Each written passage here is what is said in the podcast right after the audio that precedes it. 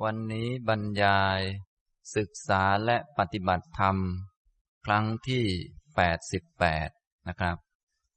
ในคราวที่แล้วก็ได้บรรยายมาจนกระทั่งถึงเรื่องของการเจริญสติปัฏฐาน หมวดธรรมานุปัสสนา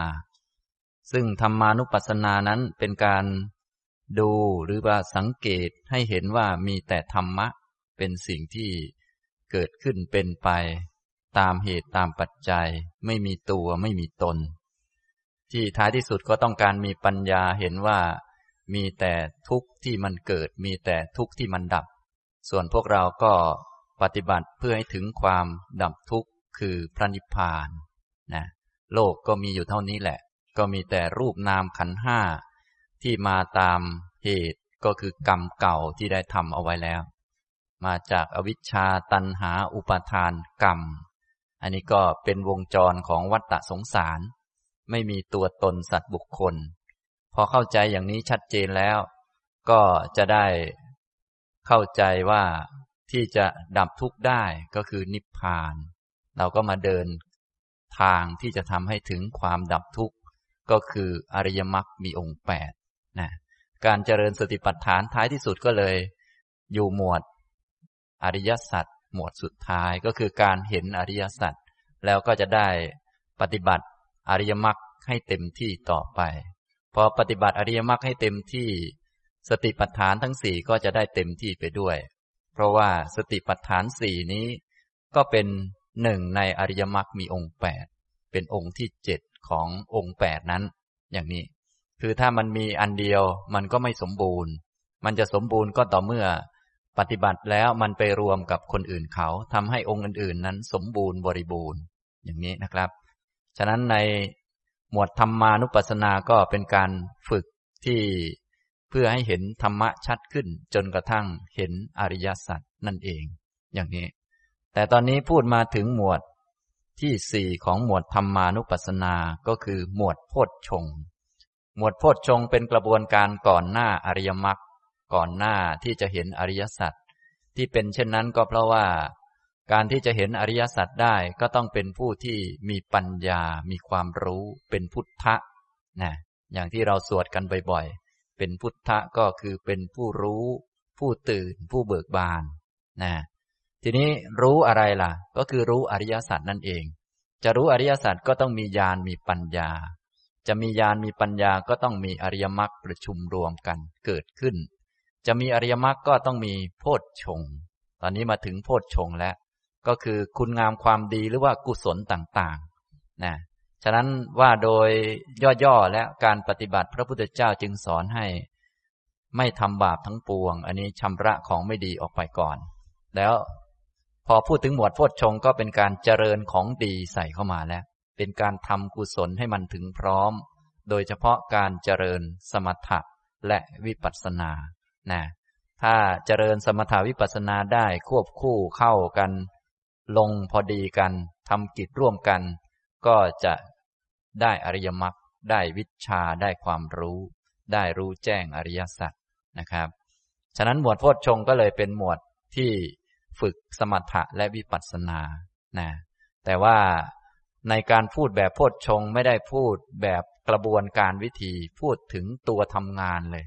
ว่ามีตัวทำงานอะไรบ้างในการทำสมถะและวิปัสสนานั้น บางทีถ้าพวกเราไปเรียนอย่างเช่นอ้าวเรียนสมถะก็มีกรรมฐานสี่สิบอันนี้เรียกว่าเรียนสมถะแบบแยกอารมณ์ของสมถะ ว่าอารมณ์อะไรบ้างที่เอาจิตไปรับรู้แล้วจิตจะสงบนะต้องรับรู้ให้เป็นรับรู้ให้ถูก ฉะนั้นการเจริญสมถะได้ถูกต้องก็ต้องมีคณะทำงาน ที่จะไปดูอารมณ์นั้น คือต้องมีสติมีธรรมวิจยะมีวิริยะเป็นต้น อย่างนี้เป็นต้นนะนั้นก็พูดคนละแบบกันนะครับ แต่ว่าวิธีการพูดแบบโพชฌงก็พูดแบบลักษณะความไม่มีตัวตน พูดถึงคณะทำงานที่เป็นฝ่ายดี ที่จะเป็นตัวช่วยให้สมถะและวิปัสสนาประสบความสำเร็จนั่นเองนะถ้าพูดแบบกรรมฐานสี่สิบอันนี้เป็นอารมณ์ของ สมถะเนี่ยอันนี้พูดในแบบตัวอารมณ์ที่จะเป็นตัวช่วย ว่าให้จิตไปรับรู้อารมณ์อะไรบ่อยๆ แล้วจิตจะสงบได้ ส่วนจะได้ไม่ได้ก็อีกเรื่องหนึ่งนะต้องมีการกระทำที่ถูกมันจึงจะได้ผล แต่ถ้าไปอยู่นอกจากสี่สิบนี้ อยู่เรื่องโน้นเรื่องนี้มันไม่สงบแล้วนะมันมีนิวรณ์อย่างนี้ อันนี้พูดในแบบกรรมฐาน ถ้าแบบวิปัสสนาก็มีวิปัสสนาภูมิหกขึ้นมา มี ขันห้าอายตนะสิบสองธาตุสิบแปดอินทรีย์ยี่สิบสองอริยสัจแล้วก็ปฏิจจสมุปบาท อย่างนี้ อันนี้ก็เป็นอารมณ์ของวิปัสสนาพูดถึงตัวอารมณ์ ไม่ได้พูดถึงตัวที่ทำงาน อย่างเงี้ยนะแต่ถ้าพูดในแบบโพชฌงก็พูดถึงตัวทำงานเลย ว่ามีใครทำงานบ้างในการทำสมถะวิปัสสนา จะได้ประสบความสำเร็จ คณะทำงานนี้ถ้ามารวมกัน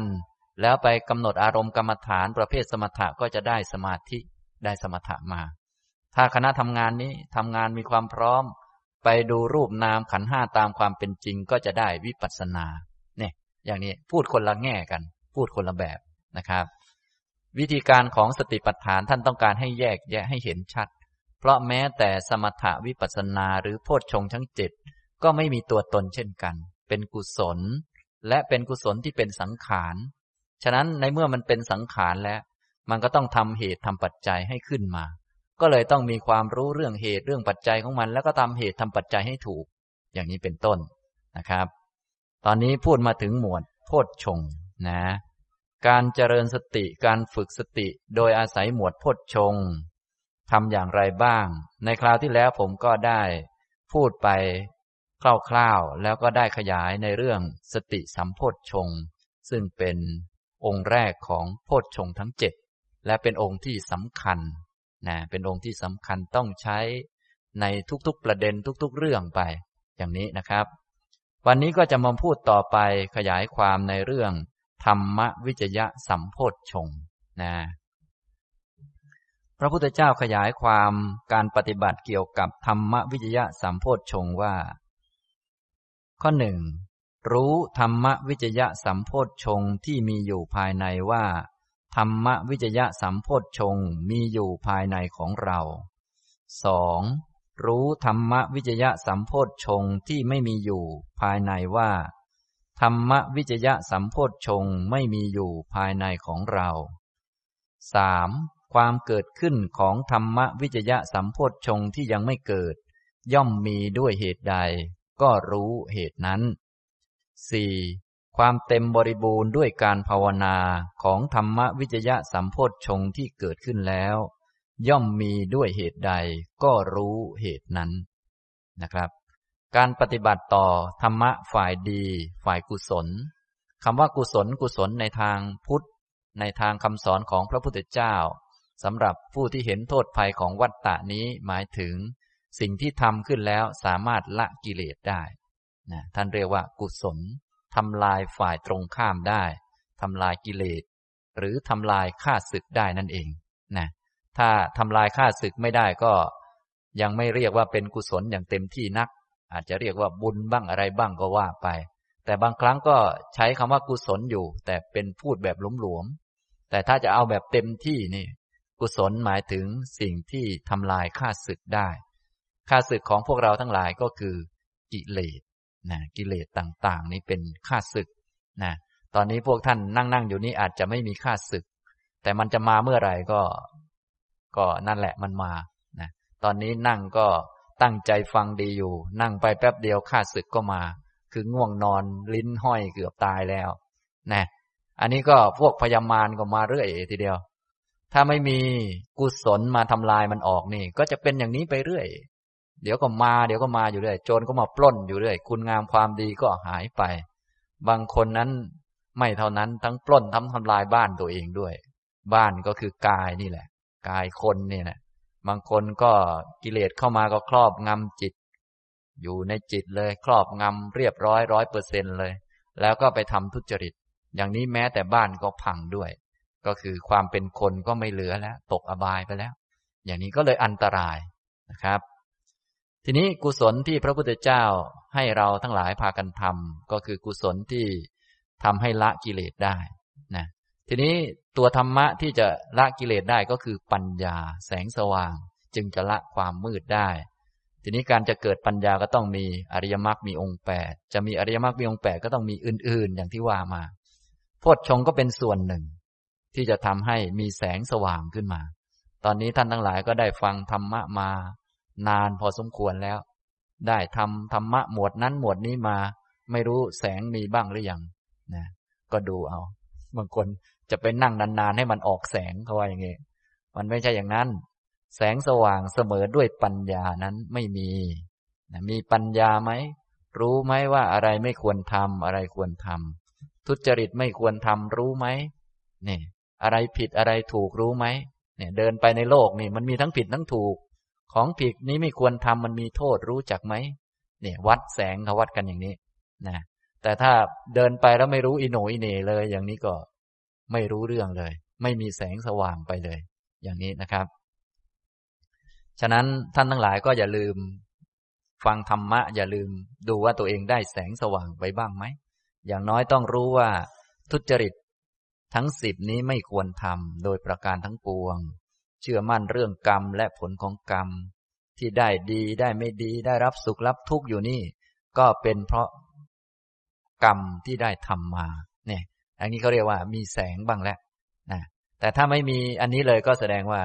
ที่ฟังฟังมาทั้งหมดนี่ยังใช้ไม่ได้ เพราะว่ายังไม่มีแสงสว่างขึ้นมา อย่างนี้นะครับ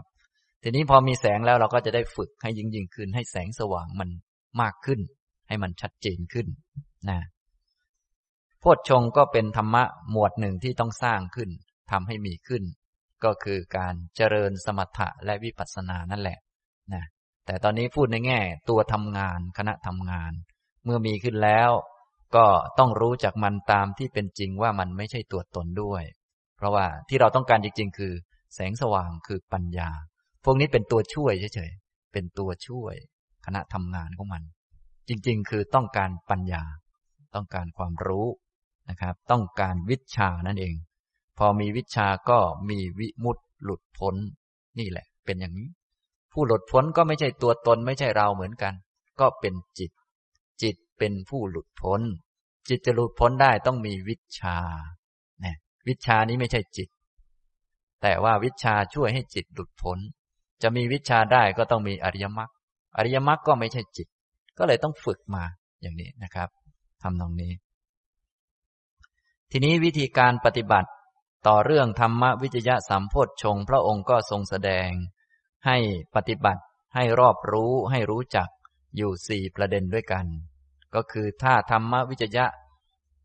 สัมโพธชงมีอยู่ภายในจิตคือมันเกิดขึ้น มีปัญญาเกิดขึ้น มีแสงสว่างเกิดขึ้น ปัญญาหรือความรู้มันก็เกิดขึ้นเป็นครั้งครั้งถ้ามีก็ให้รู้ว่ามีนี่แหละคือปัญญานะเวลาที่ เห็นโทษของทุจริต หรือว่าเห็นว่าของไม่ดีนี่ไม่ควรทำนะ อันนี้มันมีโทษนะ การกระทำเช่นนี้มีโทษนะ ไม่ใช่เราเป็นผู้รู้ ใครเราเป็นผู้รู้ ปัญญาเป็นคนรู้เรื่อง รู้เรื่องนี้นะจิตก็รู้เรื่องนี้ไม่ได้ จิตมันรู้แจ้งอารมณ์อย่างเดียว ส่วนปัญญานี่จะรู้ผิด รู้ถูก รู้คน รู้โทษ รู้รูป รู้นาม รู้ว่ามันเป็นของไม่แน่ไม่นอน นี่ อย่างนี้ ฉะนั้นพอมีความรู้อย่างนี้เกิดขึ้นก็ต้องรู้จักว่า ความรู้นี้ก็ไม่ใช่ตัวตน เป็นธรรมวิจยะเกิดขึ้นมาในจิตนะเกิดขึ้นก็รู้ ไม่เกิดก็รู้ด้วย ไม่เกิดตอนที่มันไม่มี ตอนไม่มีมันก็จะไม่มีความรู้อันนี้ ฉะนั้นความรู้ก็เป็นของไม่เที่ยง รู้ตอนไหนล่ะ รู้ตอนความรู้มันเกิด ตอนความรู้ไม่เกิด มันก็ไม่มีความรู้ ฉะนั้นพวกเราจึงไม่ได้รู้ตลอด นะอย่าว่าแต่พวกเราเลย แม้แต่พระพุทธเจ้าของเราเนี่ย เคยมีคนเขาเถียงกันเหมือนกัน พระพุทธเจ้านี่รู้ทุกเรื่องเป็นสัพพัญญูนี่แสดงว่ารู้ตลอดเลยใช่ไหมพระพุทธเจ้าตรัสว่าแบบนั้นเข้าใจผิด เข้าใจผิดแล้วนะคำว่าพระองค์รู้ทุกเรื่อง หมายถึงรู้ตอนความรู้มันเกิดขึ้น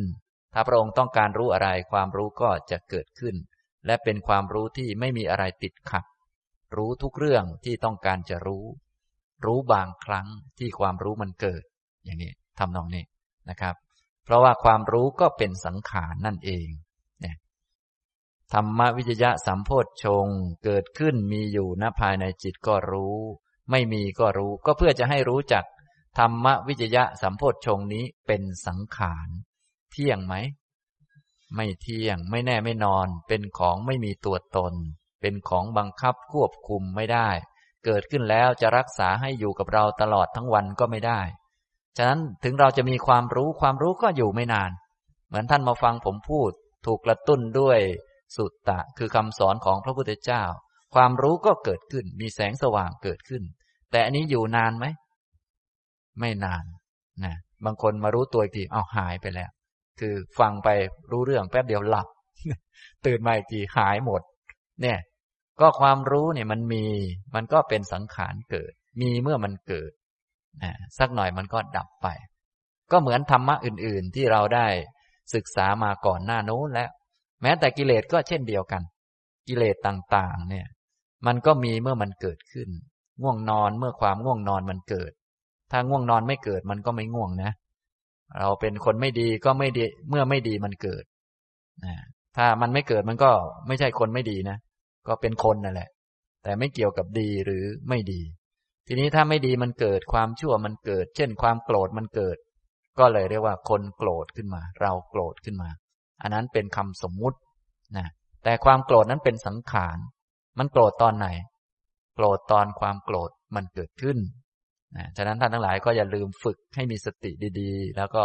ไปวิจัยดูค้นดูให้เห็นว่ามีแต่ธรรมะนะ อย่างนี้ แม้แต่ตัวปัญญาเองก็เป็นธรรมะ เหมือนอย่างนี้แหละนะอย่างเช่นว่าเอาละท่านมานั่งที่นี่ ก็นั่งไปนั่งมาฟังไปฟังมาก็เบื่ออย่างเนี้ย ถามว่ามันเบื่อตอนไหน เบื่อตอนความเบื่อมันเกิดขึ้น ตอนความเบื่อยังไม่เกิดมันก็ยังไม่เบื่อนะไม่ใช่ว่าเห็นหน้าอาจารย์สุภีทีไรเบื่อทุกที ไม่ใช่อย่างนั้น เบื่อตอนความเบื่อมันเกิดขึ้น ถ้าความเบื่อมันไม่เกิดมันก็ไม่เกิดหรอกนี่ต้องเข้าใจดีๆ ไม่ใช่เห็นหน้าไอ้หมอนี่โผล่มาทีไรเบื่อทุกที ไม่ใช่อย่างนั้น อย่างนั้นนะส่วนใหญ่พวกเราจะยังคิดอย่างนั้นอยู่นะเห็นหน้าไอ้หมอนี่ทีไรเซ็งทุกที แท้ที่จริงเซ็งตอนไหนครับ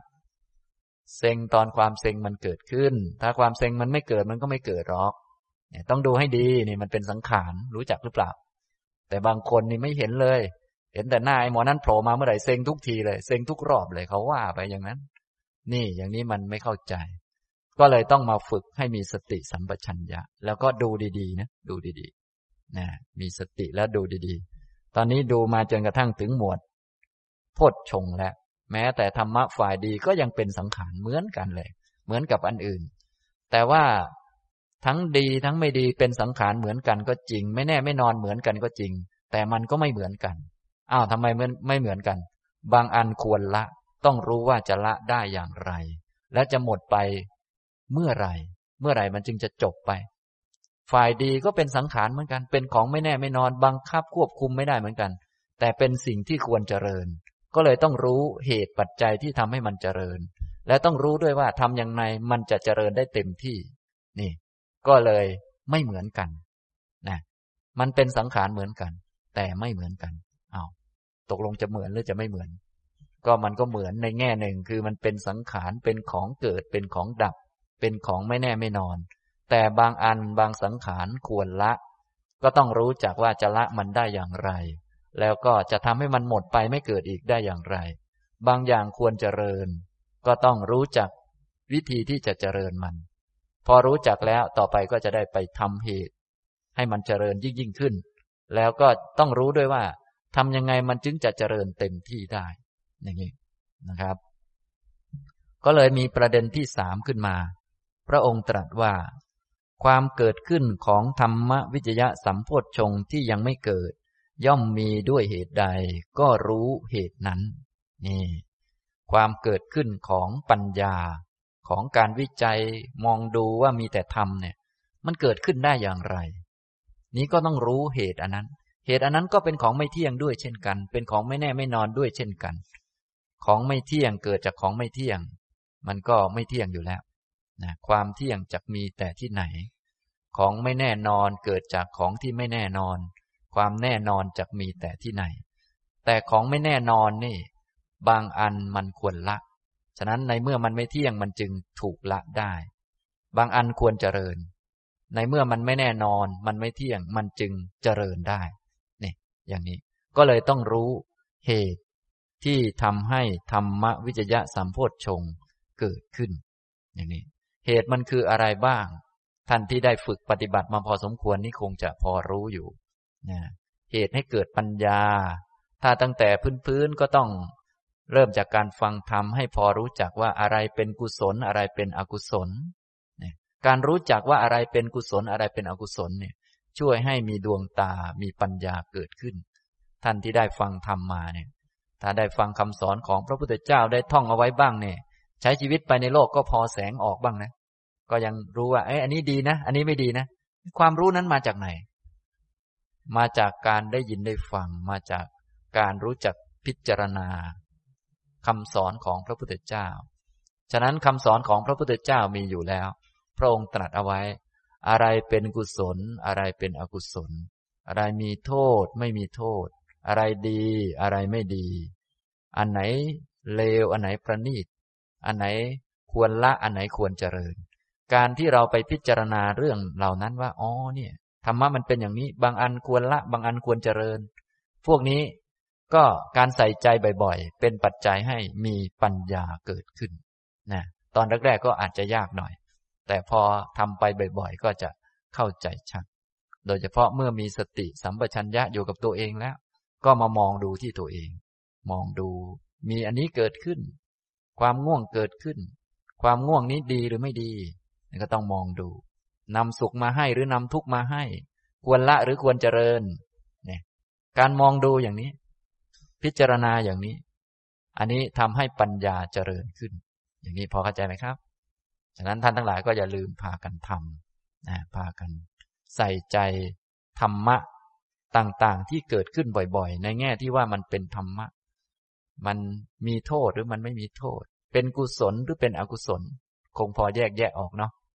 ถ้าใครยังแยกแยะไม่ออกก็ต้องฟังที่พระพุทธเจ้าตรัสเอาไว้ พอฟังเรียบร้อยแล้วก็เอาไปหัดแยกแยะ แม้แต่ธรรมะภายนอก เช่นคำคนอื่นพูด สมมติคนนี้พูด ไม่ดีไปนินทาชาวบ้านคำพูดนินทาชาวบ้านดีหรือไม่ดี ต้องรู้จักพิจารณา ไม่ใช่ไปรักไปเกลียดเลย ต้องมีสติอยู่กับตัวเองก่อน หายใจเข้าหายใจออก แล้วเอ๊ะดีหรือไม่ดีนี่แน่รู้ของไม่ดีว่าไม่ดีนี่ก็ปัญญา รู้ของดีว่าดีนี่ก็ปัญญาแน่แบบนี้ก็จะช่วยให้มีปัญญาเพิ่มขึ้น ต่อไปเราก็ไม่ต้องพิจารณาอย่างนี้แล้วเพราะปัญญามันจะไวขึ้นแล้วแต่ว่ามันจะมาจากไหนล่ะ มันก็มาจากการรู้จักพิจารณา รู้จักมอง รู้จักแยกแยะส่วนต่างๆ เพราะมันไม่มีคนอยู่แล้ว เราเอาคำพูด ไปพูดเรื่องชาวบ้านนี่มันดีหรือไม่ดีเนี่ยคนนี้นะอย่างนี้ ทำนองนี้นะครับ แต่ถ้าเราไม่หัดแยกแยะปัญญามันก็จะไม่เกิด ก็จะมีแต่ความรักความชัง คนนั้นว่าคนนี้เราก็ไปเชื่อเขาอย่างนั้นอย่างนี้นะแต่ว่าพวกเรานี้เป็นผู้ฝึกสติสัมปชัญญะ ฉะนั้นเริ่มต้นจะต้องมีสติก่อน พอมีสติแล้วก็วิจัย ค้นคว้าดูว่ามีแต่ธรรมะนะมีแต่ธรรมะ ธรรมะมันมีทั้งดีทั้งไม่ดี การใส่ใจบ่อยๆ ลงไปที่ว่า เอ๊ะอันนี้มันดีไหม อันนี้หรืออันนี้ไม่ดี หรือมีโทษไหมหรือไม่มีโทษ ควรละหรือควรเจริญ พวกนี้เป็นต้น นี้ก็จะทำให้ปัญญาเจริญขึ้น จากไม่มีก็จะมีขึ้น มีแล้วก็จะมากขึ้น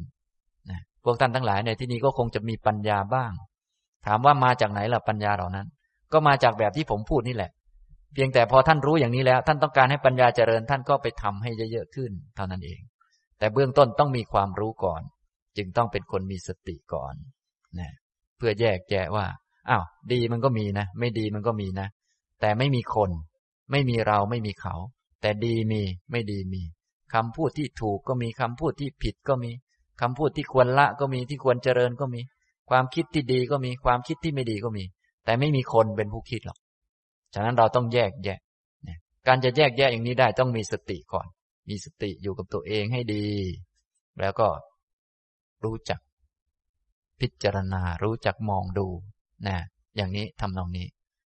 บางท่านบอกว่า อ้าว พิจารณาอย่างนี้มันจะไม่เป็นนึกไปหรือ มันก็นึกนั่นแหละ ตอนแรก ก็เหมือนกับท่าน ฟังผมตอนแรกนี่มันยังไม่รู้ก็ต้องมาฟังก่อนนะทีนี้ถ้ายังไม่เห็นชัดก็ต้องมานึกเอาก่อน มาพิจารณา มองมุมนั้นมุมนี้เอาอะไรเอานะอย่างนี้พอมันชัดเจนแล้วก็เป็นดวงตาของตนเองแล้วต่อไปไม่ต้องนึกแล้วก็เห็นชัด ถูกเป็นถูกผิดเป็นผิดชัดเจนแล้ว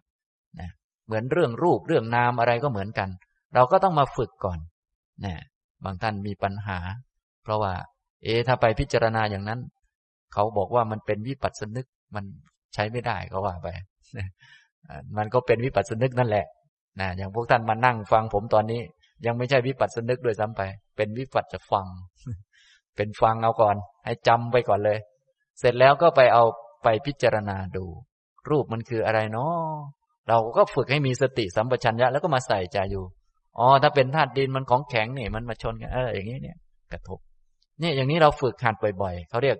ใส่ใจหรือโยนิโสมนสิการ พอใส่ใจบ่อยๆ ความรู้สึกว่าเป็นแขนมันก็จะหมดไป เพราะมันใส่ใจไปที่ความรู้สึกที่มันกระทบกัน ต่อไปก็จะรับรู้ว่าอ้าวมันมีแต่การกระทบกันเฉยๆนี่ มีดินสองอันมากระทบกัน กระทบกายประสาทแล้วเกิดวิญญาณขึ้น เป็นกายวิญญาณก็มีอยู่เท่านั้นเนี่ยการรู้รูปรู้นามตามความเป็นจริง อันนี้จึงเป็นปัญญาเป็นวิปัสสนา แต่ตอนนี้พูดถึงกระบวนการที่ทำให้มันเกิดนะอย่างนี้ ฉะนั้นเวลาท่านฟังผู้ ที่ท่านอื่นๆบรรยายหรือว่าฟังพูดกันขยายความกันก็ต้องรู้ว่าพูดตอนไหนอยู่ อย่างนี้นะ อย่างตอนนี้ฟังฟังแล้วก็เอามาฝึกมาหัดมาพิจารณาดูสังเกตดูนะแล้วก็มีสติสัมปชัญญะฝึกไปบ่อยๆ ก็จะเข้าใจนะครับ นี้ธรรมวิจยะสัมโพธชงนะการใส่ใจ ธรรมะอันไหนเป็นกุศล อกุศล มีโทษไม่มีโทษ เป็นธรรมะที่ดีหรือไม่ดี พวกนี้ใส่ใจกระทำให้มาก คือมีโยนิโสมนสิการ การกระทำเอาไว้ในใจ พวกนี้จะทำให้ปัญญาเกิดขึ้น ฉะนั้นท่านทั้งหลายอย่าลืมกระทำไว้ในใจ ซึ่งตัวธรรมะบ่อยๆนะอย่าไปใส่ใจคน ผู้หญิงผู้ชายใครใครผิด ให้ใส่ใจไปที่ตัวธรรมะ จะได้ปัญญานะการหัดเนี่ยเราก็ให้มีสติแล้วก็หัดหัดฝึกดูนะอย่างเช่น ง่าย ๆ อย่างพวกเรานั่งอยู่นี่นั่ง ถ้าใส่ใจไปที่ตัวธรรมะเราก็ลองดู สมมุติว่ามีความง่วงเกิดขึ้น ก็อย่าเพิ่งไปใส่ใจว่า ใครง่วง เป็นเราง่วงหรือเขาง่วง เราใส่ใจไปที่ตัวธรรมะ คือตัวความง่วง ตัวความง่วงนั้น ใส่ใจไปที่ตัวนั้น ทีนี้ก็ใส่ใจลึกซึ้งขึ้นไป ความง่วงนี้เกิดเพราะอะไร อาจจะเกิดเพราะว่าเมื่อคืนนอนน้อยไปหน่อย หรือว่าขาดสติ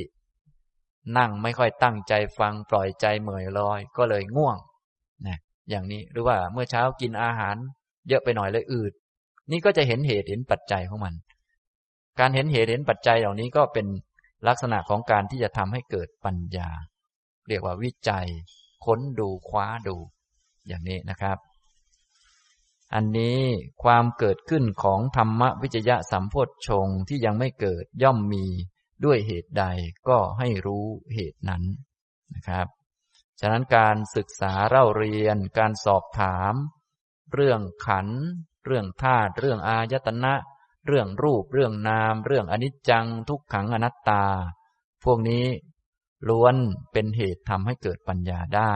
ท่านทั้งหลายก็อย่าลืมพากันฝึกนะการปรับอินทรีย์ให้ดีๆ ก็ช่วยให้เกิดปัญญา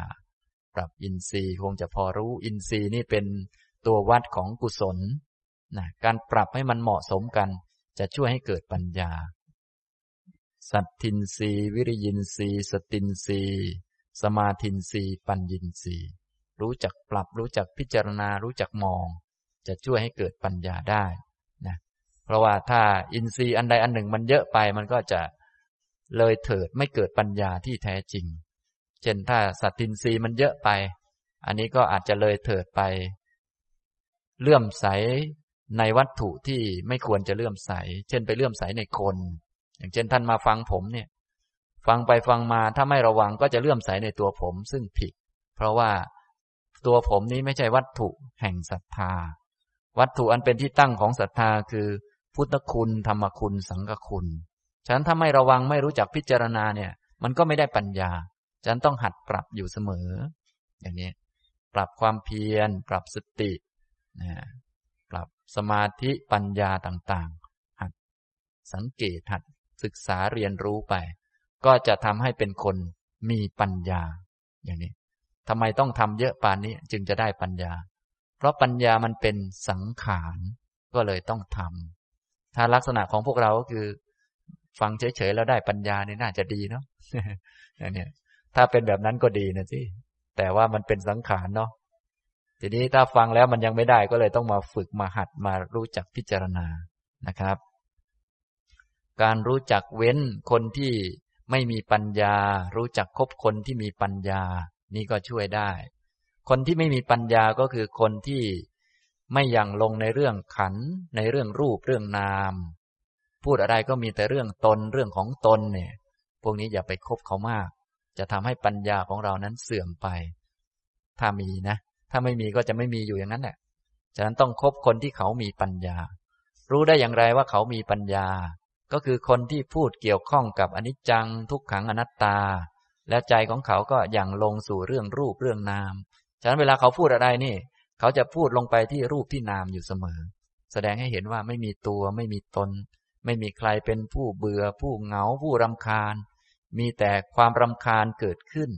เป็นสังขารเนี่ยเขาจะพูดอย่างนี้ คนมีปัญญานะฉะนั้นเวลาท่านเลือกคบคนเนี่ยถ้าอยากจะมีปัญญาเนี่ย การครบคนก็เป็นส่วนหนึ่งนะพวกท่านคบพวกไหนครับเนี่ยนะก็อย่าลืมคบคนที่มีปัญญา เว้นคนที่ไม่มีปัญญา คนที่ไม่มีปัญญาก็จะมีแต่เรื่องตัวตนเรื่องเราเรื่องของเรา ส่วนคนมีปัญญา เขาก็จะอย่างลงแต่ในเรื่องรูปนาม พูดเรื่องเดียวกันแต่ว่า คนมีปัญญาจะทำให้เรื่องนั้นลงสู่เรื่องรูปเรื่องนาม เรื่องไม่แน่ไม่นอน เรื่องอนิจจังทุกขังอนัตตาได้พูดเรื่องคนอื่นพูดไม่ดี ถ้าคนทั่วไปไม่มีปัญญาก็เป็นคนไปเลย ส่วนคนมีปัญญาเขาอย่างลงสู่รูปนามเข้าไป ว่าอ๋อไม่มีคนหรอกคำพูดไม่ดีนะมันแยกกันอันไหนดี อันไหนไม่ดีก็จะแยกแยะให้เห็นชัดพอเราครบคนแบบนี้บ่อยๆ เราก็จะได้ปัญญาด้วย อันนี้นี่เป็นที่มาหลากหลายเหมือนกันนะ การไม่คบหาคนพาลคนไม่รู้เรื่อง การครบคนที่เขาเป็นบัณฑิต คนมีปัญญา หรือว่าการเป็นผู้ประพฤติน้อมจิตไปในเรื่องธรรมวิจัย ค้นคว้าธรรมะอยู่เสมอ เป็นคนรักธรรมะ พวกท่านรักธรรมะกันบ้างไหม ถ้ารักธรรมะ ก็จะค่อยๆมีปัญญาได้ รักธรรมะก็ค้นดูตอนนี้มันค้นยังไม่เห็นยังไม่ชัดก็ เราก็เป็นคนรักความจริงรักสัจธรรม ก็ค้นคว้าไป เรียกว่าเป็นผู้น้อมจิตไปในเรื่องธรรมวิจยะ อันนี้ก็จะเป็นเหตุให้ธรรมวิจยะสัมโพธชงที่ยังไม่เกิดเกิดขึ้น และที่เกิดขึ้นแล้วก็จะเจริญงอกงามได้นะครับ นี้เป็นประเด็นที่สามที่พระพุทธเจ้าตรัสเอาไว้ ความเกิดขึ้นของธรรมวิจยะสัมโพธชงที่ยังไม่เกิด ย่อมมีด้วยเหตุใดก็รู้เหตุนั้น ต่อไปประเด็นที่สี่พระองค์ตรัสว่า ความเต็มบริบูรณ์ด้วยการภาวนาของธรรมวิจยะสัมโพธชงที่เกิดขึ้นแล้ว ย่อมมีด้วยเหตุใดก็รู้เหตุนั้น กุศลธรรมทั้งหลายจะเต็มบริบูรณ์สมบูรณ์ได้ก็ด้วยมรรคที่เกิดขึ้น ตัววัดของกุศลที่สมบูรณ์ก็คือไม่มีกิเลสเกิดขึ้นอีกต่อไปเลย นั้นเรียกว่ากุศลสมบูรณ์ ถ้าทำกุศลแล้วยังมีกิเลสเกิดขึ้น เรียกว่า กุศลมันไม่เต็มมันไม่สมบูรณ์ ถ้าเราจะอุปมาเหมือนกับ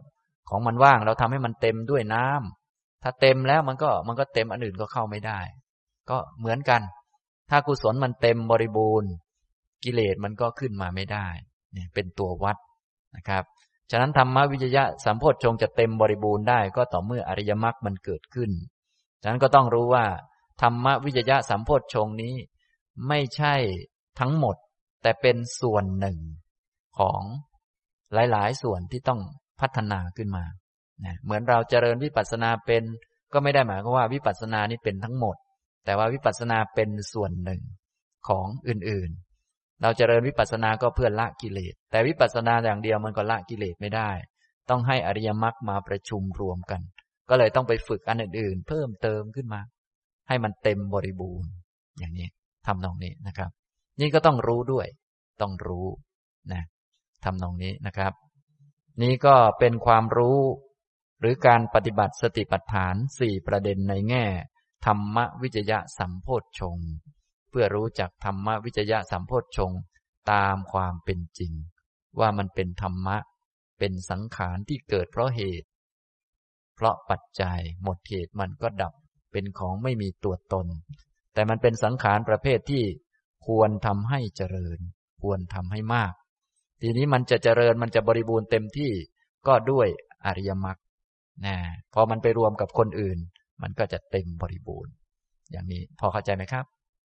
นี่ก็ข้อที่สองของโพชฌงเจ็ดต่อมาก็วิริยะสัมโพชฌงก็คล้ายกัน แต่ว่าจะมีรายละเอียดปลีกย่อยในแง่การพิจารณาอย่างไรทำให้วิริยะสัมโพชฌงเกิดขึ้น อย่างนี้นะครับ พระอรหันตสัมมาสัมพุทธเจ้าตรัสว่า อีกอย่างหนึ่ง ข้อหนึ่ง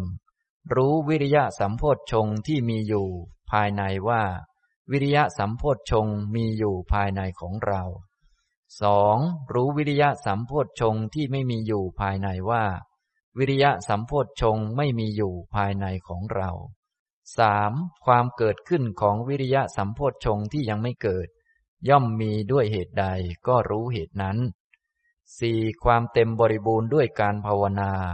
ของวิริยะสัมโพชฌงที่เกิดขึ้นแล้ว ย่อมมีด้วยเหตุใด ก็รู้เหตุนั้นนะครับ การฝึกให้มีสติสัมปชัญญะ เกี่ยวกับเรื่องวิริยะสัมโพชฌงก็มีสี่ประเด็นเช่นกัน ก็ต้องรู้จัก การรู้จักก็จะทำให้สติมากขึ้นปัญญามากขึ้น แล้วพวกวิริยะต่างๆ คุณธรรมต่างๆ ก็มากขึ้นด้วย ถึงมันจะมากขึ้นก็รู้จักสิ่งที่มากขึ้นนั้นว่า มันเป็นสังขารเกิดเพราะเหตุ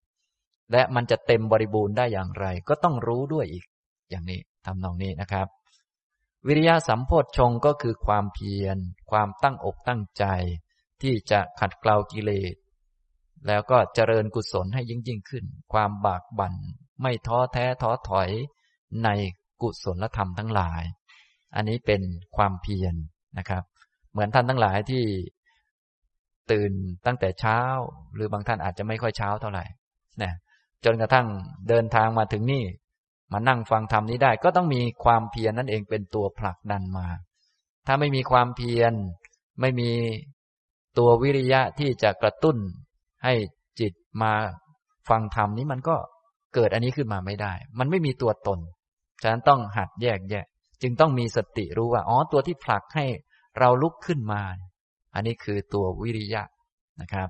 ฉะนั้นตัวที่เราไปเดินไปเดินมานั่นนี่นะตัวที่ช่วยผลักอยู่ก็คือวิริยะ โดยเฉพาะความเพียร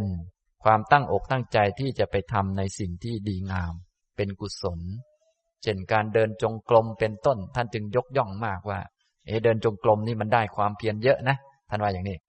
ที่เป็นอย่างนั้นก็เพราะมันเป็นอย่างนั้นแหละ เนื่องจากอิริยาบถนอนของเรานี้ มันเป็นอิริยาบถขี้เกียจทำไมมันเป็นอย่างนั้น เพราะว่าโลกมันมีแรงดึงดูด ทีนี้ร่างกายของเรามันก็เนื่องอยู่กับโลก เป็นธาตุเดียวกับโลกนี่เองนะอย่างนี้ท่านอนมันก็เลยถูกดูดเอาไว้เยอะกว่าชาวบ้านชาวเมืองเขา ฉะนั้นการสร้างความเพียรด้วยท่านอนก็ยากหน่อยหนึ่งแต่บางท่านตื่นขึ้นมาเดี๋ยวเดี๋ยวขอดูลมหายใจในท่านอน เสร็จเขาตลอดแหละ แต่ว่ากิเลสมันจะเอาไปกินตลอดนะอันเนี้ย นะเพราะว่าท่านนอนเนี่ยมันเป็นท่าถูกแรงดึงดูดเยอะกว่าเขาแล้ว ดูดเพียบเลยนะ เอาละต่อมาก็ลุกขึ้นมานั่ง ถ้านั่งมันก็ดูดตูดเราอีกแหละ ดูดก้นเราอีกดังนั้นมันก็ความเพียรก็ไม่ค่อยเยอะนัก แต่ถ้าคนมีสติดีๆ อะไรดีๆ ก็เอาละอย่าให้มันง่วงอย่าให้มันหลับ แต่ค่อนข้างยากหน่อยหนึ่งก็ต้องอดทนฝึกหัดเอา อย่างนี้นะครับ และท่าที่เพียรเยอะขึ้นมากว่านั้นอีกหน่อยก็คือท่ายืน เพราะแรงดึงดูดก็จะ ดูดน้อยลงแล้ว เพราะเราลุกขึ้นนะครับท่าที่ได้ความเพียรเยอะที่สุดก็คือท่าที่ฝืนกับแรงดึงดูดของโลก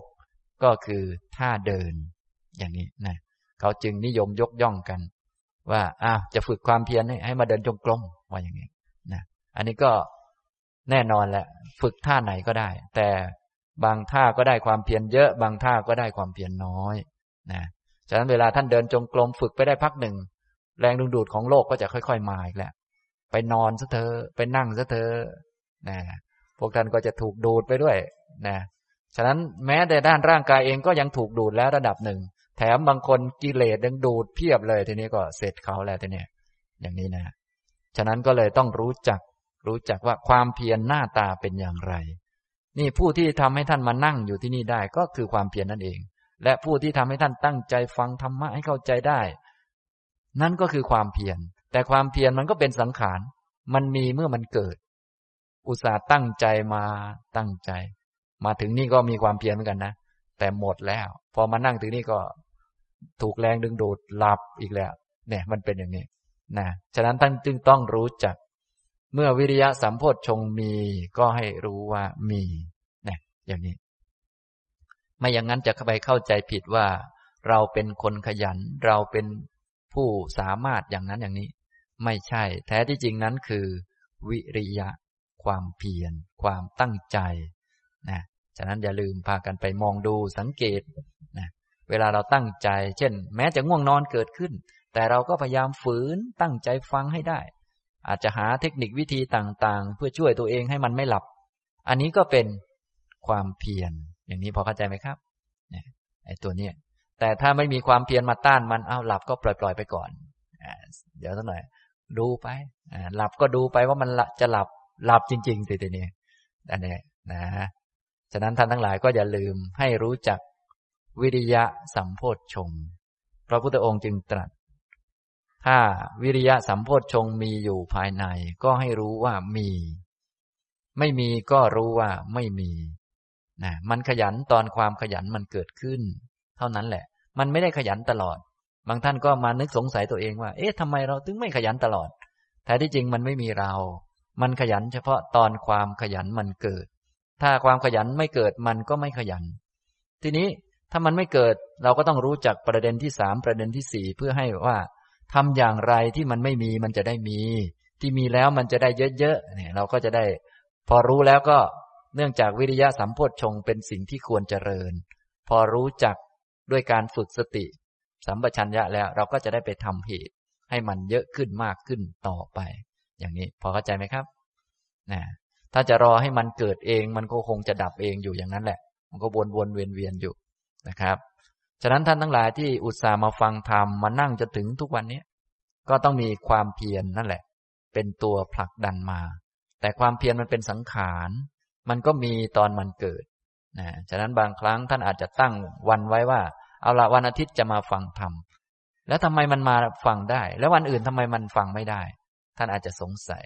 นั่นแหละมันเป็นเหตุอันหนึ่งของวิริยะเห็นไหมนะมันเป็นเหตุอันหนึ่ง เหตุอันหนึ่งของวิริยะ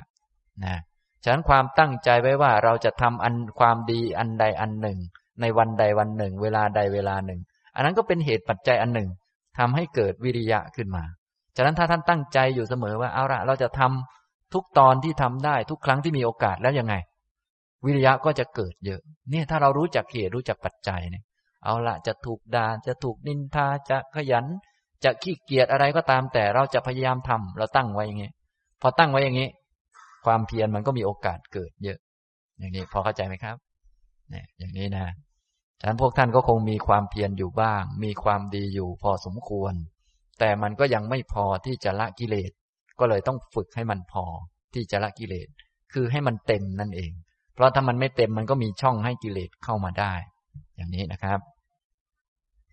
พระองค์เลยสอนประเด็นที่สามความเกิดขึ้นของวิริยะสัมโพชฌงที่ยังไม่เกิดย่อมมีด้วยเหตุใด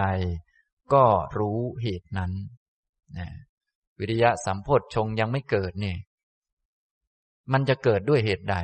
มันมีเหตุปัจจัยอะไรทำให้เกิดนะ พวกท่านที่จะเกิดความเพียรได้เนี่ยเพราะอะไร ถ้าเป็นคนมีสติบ่อยๆ แล้วก็จะพอเห็นพอรู้จักอยู่ ว่าอะไรทำให้เกิดความเพียร ความตั้งอกตั้งใจที่จะขัดเกลากิเลส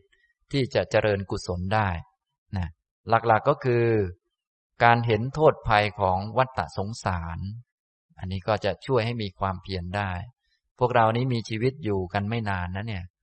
นะถ้าปล่อยตัวปล่อยใจไปไม่รีบมาทำนี่มันก็ มันก็อย่างนี้แหละ ฉะนั้นการเห็นโทษภัยของวัฏฏะของการเวียนว่ายตายเกิด เราเป็นมนุษย์นี่ พบพระพุทธศาสนามีโอกาส ขนาดนี้ไม่ทำก็เกินไปนะทีนี้เราก็นึกย้อนกลับไป มันไม่ใช่จะมีโอกาสอย่างนี้บ่อยๆ นะ โอกาสอย่างนี้มันหายาก อย่างที่พระพุทธเจ้าตรัสเอาไว้ การเกิดเป็นมนุษย์มันก็ยาก การที่จะมีพระพุทธเจ้าของเรามาตรัสรู้ก็ยาก การที่จะมีพระสัทธรรมมีธรรมวินัยรุ่งรุ่งเรืองอยู่ในโลก คนยังรู้จักอยู่ ก็ยาก นี่ก็ยากแล้วฉะนั้นการจะได้ฟังธรรมก็ยากไปด้วย เพราะต้องครบสามก่อนแล้วค่อยฟังธรรมการจะได้มามีโอกาสทำบุญทอดกระถิน ทอดผ้าป่าอะไรต่างๆ นี่ ก็ยากมาก อย่างนี้ ฉะนั้นถ้าคิดถึงความยากของการเกิดเป็นมนุษย์ ความน่ากลัวของวัฏฏะสงสารที่ไม่รู้เมื่อไหร่จะมีโอกาสมาทำอย่างนี้อีก ก็จะช่วยให้เกิดความเพียรนะเกินความตั้งอกตั้งใจที่จะขัดเกลากิเลสของตัวเองทำกุศล ไม่ทอดทุระในกุศล เช่นในช่วงเวลา ระหว่างนี้เขาก็มีทอดกระถินบ้างอะไรบ้างบ่อยๆ อันนี้เราก็ไม่พลาดโอกาสเมื่อได้รับซองแล้วก็อ้าวเจริญกุศลไป นะเพราะว่าหาโอกาสทำยากเหมือนกัน บางคนเจอซองกระถินเมื่อไหร่ปวดหัวทุกทีเลย เราอีกแล้วเราว่าเนี่ย เออ อย่างนี้มันไม่รู้จัก ไม่รู้ว่าโอกาสที่จะทำอย่างนี้มันยากนะยากยากอย่างไรบ้าง นึกย้อนดูสิจะเกิดเป็นคนนี่ยากไหมยาก เขาไม่เอาไม่ได้เอาซองกระถินไปให้แมวนะเขาเอาให้คนนะนี่เกิดเป็นคนมันก็ยากแล้ว นะแล้วซองกระถินนี่ทำในพระพุทธศาสนานะ ต้องมีพระพุทธเจ้ามาตรัสรู้ ตรัสรู้แล้วธรรมวินัยต้องอยู่นะฉันตัวแทนก็ยังอยู่มีวัดวาอารามมีผ้าเหลือง มีอะไรต่อมีอะไร ก็เป็นตัวแทน ฉะนั้นโอกาสที่จะทำกระถินนี่มันไม่ใช่ง่าย ๆ นะ มันยากมากทำบุญทำอะไรต่อมีอะไร แต่คนที่ไม่มีโยนิโสมนสิการไม่รู้จักใส่ใจให้ถูกต้อง แทนที่จะได้ทำความเพียรละกิเลสเจริญกุศลเขากับอกุศลก็มีนะบางคน อย่างนั้น อันนั้นก็เรียกว่าไม่ฉลาดนั่นเอง นะ ฉะนั้นท่านทั้งหลายก็ต้องเป็นคนฉลาด เป็นคนที่เห็นโทษเห็นภัยของวัฏฏะสงสาร ต้องนึกย้อนกลับไปดูตอนที่ตกระกรรมลำบาก สมมุติว่าในชาติที่ไปเกิดเป็นวัวเป็นควาย อย่างนี้ก็ต้องไถนาอยู่อย่างนั้น จะมีโอกาสมาทำบุญมาเดินจงกรมไหม ไม่มีหรอมยมีแต่เขาเครียนอยู่งั้นน่ะ เดินตามเขาอย่างเดียว เดินตามเครียนอย่างเดียว เสร็จแล้วก็กินหญ้าอยู่อย่างนั้นนะ หรือในชาติที่ไปเกิดเป็นปลาเป็นอะไรต่อมีอะไร เจอเขาดักใส่เอาอะไรเอาอยู่งั้นน่ะ มัวแต่วิ่งหัวหมุนอยู่ อย่างนั้นอย่างนี้ เยอะแยะ นี่ไม่รวมชาติไปตกนรกตกอะไรต่อมีอะไร มัวแต่เจ็บปวดเพราะหอกเขาทิ่มอยู่อย่างนั้น นี่มันก็ถ้าพิจารณาโทษภัยของวัตตะ พวกนี้ก็จะช่วยให้เกิดความเพียรนะมีโอกาสได้ รู้เรื่องการฝึกสติสัมปชัญญะมีโอกาสได้ ฟังเรื่องศีล เรื่องสมาธิเรื่องปัญญาเรื่องอริยมรรคนี่เป็นเวลาที่หายาก พอเราพิจารณาถึงโทษภัยอย่างนี้ ความเพียรก็จะเกิดนะอย่างนี้ทำนองนี้ ฉะนั้นท่านไหนที่ชอบขี้เกียจตื่นสายแล้วก็นอนแล้วก็อืดอยู่งั้น ก็ต้องหัดพิจารณาซะบ้าง ไม่อย่างนั้นมันก็จะค้างอยู่อย่างนั้นไปเรื่อยนะต้องหัดพิจารณา อันนี้เขาเรียกว่า เหตุปัจจัย รู้เหตุรู้ปัจจัยที่จะทำให้วิริยะเกิด พอรู้เหตุรู้ปัจจัยแล้ว เนื่องจากวิริยะนี้เป็นสิ่งควรเจริญ เราก็ต้องไปทำเหตุให้มันเกิด มันเป็นสังขารนะถ้ามันเป็นตัวตนก็ดีเสกเอาเลย แต่นี่มันเป็นสังขารก็เลยต้องใช้ความรู้นะครับและความรู้ก็จะมาจากการมีสติสัมปชัญญะคอยเฝ้าสังเกตดูบ่อยๆ สังเกตดูบ่อยๆ แล้วก็ฝึกเอา นะครับ อันนี้ เห็นโทษภัยของวัฏฏะสงสาร เห็นคุณค่าของความเพียรอย่างนี้ก็ได้ คุณค่าของความเพียรก็มีมาก พระพุทธเจ้าของเราก็ดี พระบัจเจกพุทธเจ้า พระอรหันตสาวกทั้งหลายเนี่ย ก็ล้วนพากันทำความเพียร เพียรอย่างไรบ้างก็ไปอ่านประวัติของท่านแต่ละองค์ กว่าจะได้บรรลุกันนี่ ไม่ใช่จะได้มากันง่าย ต่างคนต่างก็ทำความเพียรกันมาทั้งนั้น เนี่ยอนุภาพหรืออานิสงส์ของความเพียรมีเยอะทำให้เป็นพระพุทธเจ้า แล้วก็ ทางเดินหรือว่าศาสนาของเราเนี่ย ศาสนาพุทธเนี่ย ก็เป็นศาสนาแห่งความเพียร ต้องทำเอาเองท่านจึงเบื้องต้นจึงให้หวังผลที่มาจากการกระทำเชื่อกรรมและผลของกรรม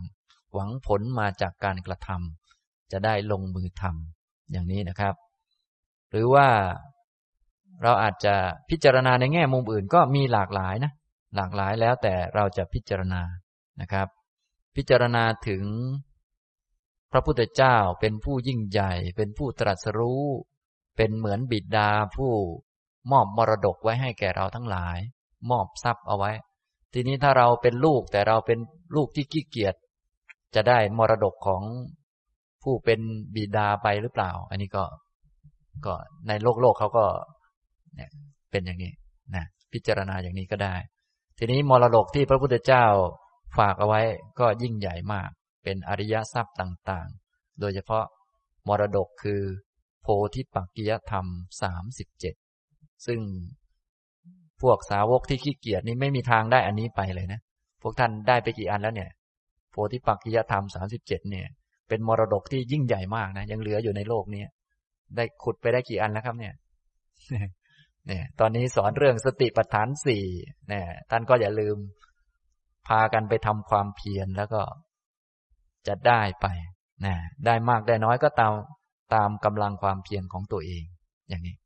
ฉะนั้นการที่พิจารณาตนเองเป็นผู้เหมาะสมที่จะรับมรดกไหม เหมาะสมที่จะเป็นลูกศิษย์พระพุทธเจ้าไหม อะไรไหมพวกนี้ ก็จะช่วยให้มีความเพียรเรานี่ได้หน้ามาเยอะเหมือนกันนะ เพราะอาศัยพระพุทธเจ้า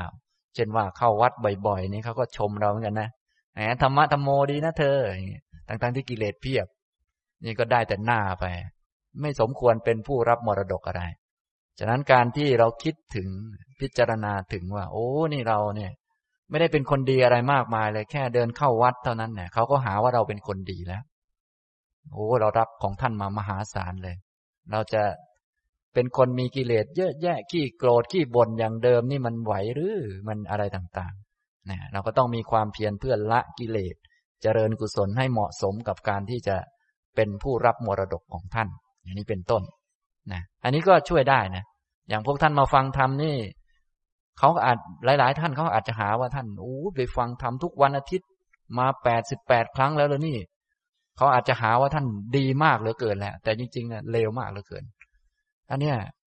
มันก็ต้องมาพิจารณาดูฉะนั้นพวกเรานี่ เข้าวัดบ่อยๆทำบุญอย่างนั้นอย่างนี้ บางทีพระท่านก็ให้พร โอ้โยมเป็นผู้มีบุญนะ แต่เรานี่บาปเต็มๆแหละวันๆเนี่ย มีแต่บ่นคนนั้นคนนี้มีแต่บาปเกิดขึ้น พระท่านอุตส่าห์ให้พรเป็นคนมีบุญนะเนี่ยเดินเดินมา แต่คนเดินมาไม่ก็มีบุญหรอก ไม่บุญบุญเกิดอะไรเลย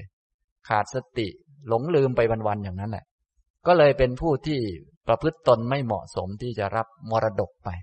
ทั้งๆทที่ผู้เป็นบิดาคือพระพุทธเจ้าของเราให้ไว้ แค่เข้าไปสู่ถิ่นสถานของท่านเนี่ย เราก็ได้หน้าได้ตามาเยอะเหมือนกัน อย่างนี้ พอเข้าใจไหมครับอย่างนี้ พิจารณาอย่างนี้บางทีก็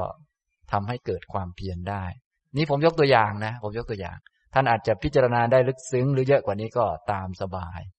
ขอให้มันเกิดความเพียรก็แล้วกันที่ให้พิจารณานี้คือ พระพุทธเจ้าสอนเอาไว้ ให้รู้จักว่า ความเกิดขึ้นของวิริยะสัมโพชฌงที่มันยังไม่เกิดมีด้วยเหตุใดก็ต้องรู้ ต้องรู้จัก ฉะนั้นเราต้องเป็นคนมีสติสังเกต ว่า เอ๊ะเราความเพียรแบบไหนมันเกิดบ่อย แบบไหนมันเกิดดี พอเกิดบ่อยแล้ว เนื่องจากความเพียรเป็นสิ่งควรเจริญ เราก็เลยทำเหตุให้มันเจริญนะที่ผมพูดมาก็เป็นเพียงตัวอย่าง บางประเด็นบางประการ ที่ บางท่านไม่รู้จะพิจารณาอะไรก็ ก็เอาที่ผมพูดไปลองดูก็ได้นะหลีกเลี่ยงบุคคลที่เป็นพวกที่เกียจสันหลังยาวพวกที่ไม่ขัดเกลากิเลสของตัวเอง ชอบเพ่งโทษชาวบ้านเนี่ยให้เรา งดเว้นพวกนี้ไป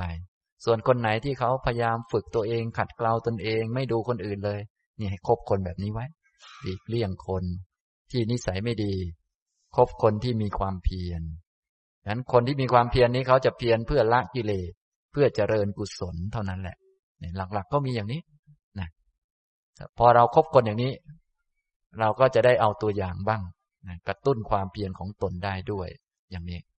พอไหวไหมครับ อย่างนี้ อันนี้นะ ทีนี้ประเด็นที่สี่ที่ว่าความเต็มบริบูรณ์ของวิริยะสัมโพชงที่เกิดขึ้นแล้ว ย่อมมีด้วยเหตุใดก็รู้เหตุนั้น อันนี้ก็เหมือนกัน ความเพียรเนี่ย เนื่องจากมันเป็นสังขาร มันจะเต็มบริบูรณ์ก็ต่อเมื่อกิเลสมันไม่เกิดอีกเลย ความเพียรจึงจะเต็มได้นะอย่างนี้อุตสาห์ทำความเพียรมาแต่กิเลสไม่หมด พอความเพียรหมดกำลังกิเลสมันก็มาเหมือนเดิม ฉะนั้นก็ต้องรู้จักว่าความเพียรก็ยังไม่พอ ก็ต้องมีองค์มรรคอื่น ๆ มีธรรมะข้ออื่นเข้ามา ไปฝึกข้ออื่นเข้ามาช่วยหนุนกัน ให้มาประชุมรวมกัน เพื่อละกิเลส นั่นแหละนะพอละกิเลสได้ วิริยะสัมโพชฌงจึงจะเต็มบริบูรณ์ได้ ด้วยอริยมรรคที่เกิดขึ้นนะทำไมจึงเป็นอย่างนั้น เพราะว่าวิริยะนี้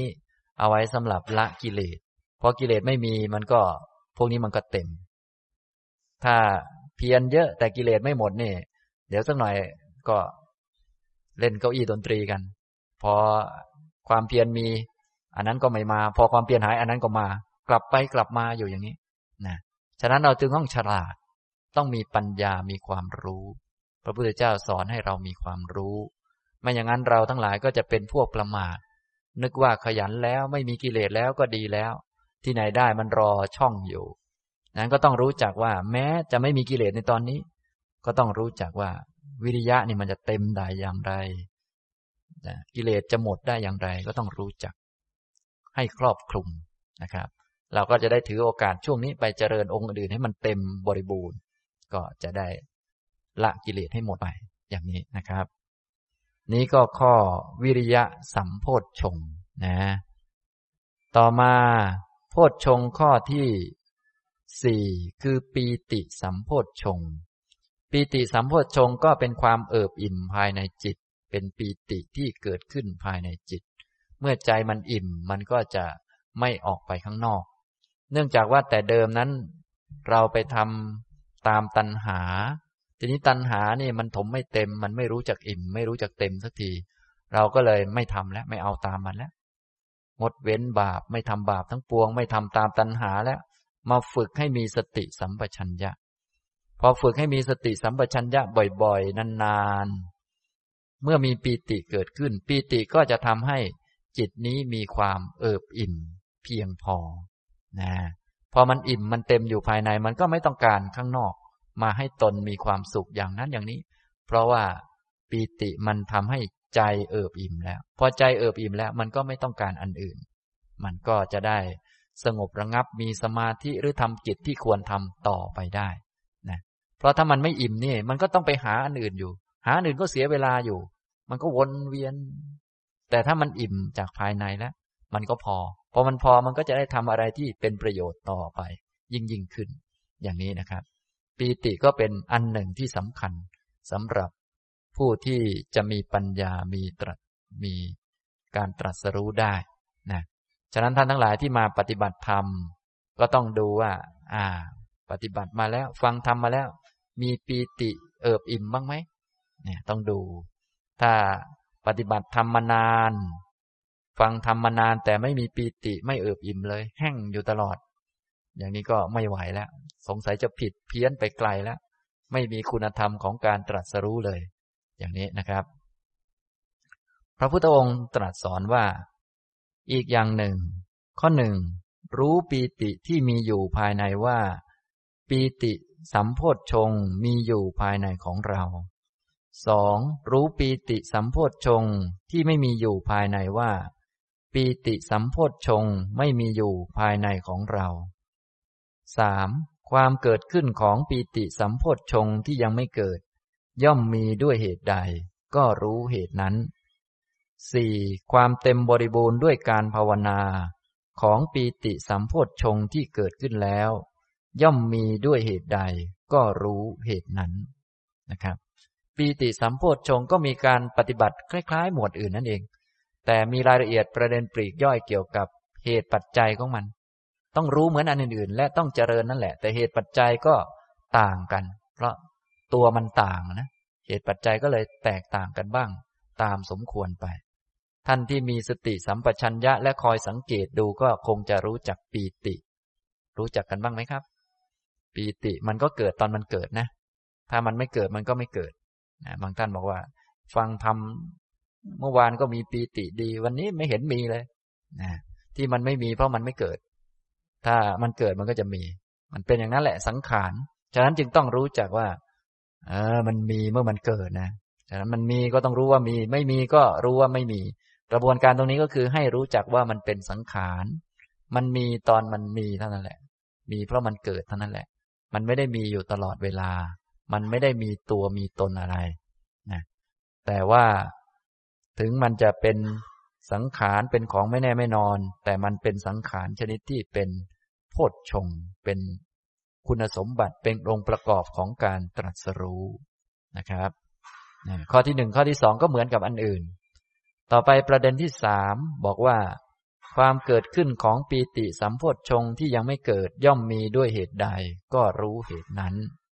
อันนี้ก็ ในโลกนี้ก็มีธรรมะอันเป็นที่ตั้งให้เกิดปีติอยู่มากมาย การที่เราใส่ใจไปที่ธรรมะเหล่านั้น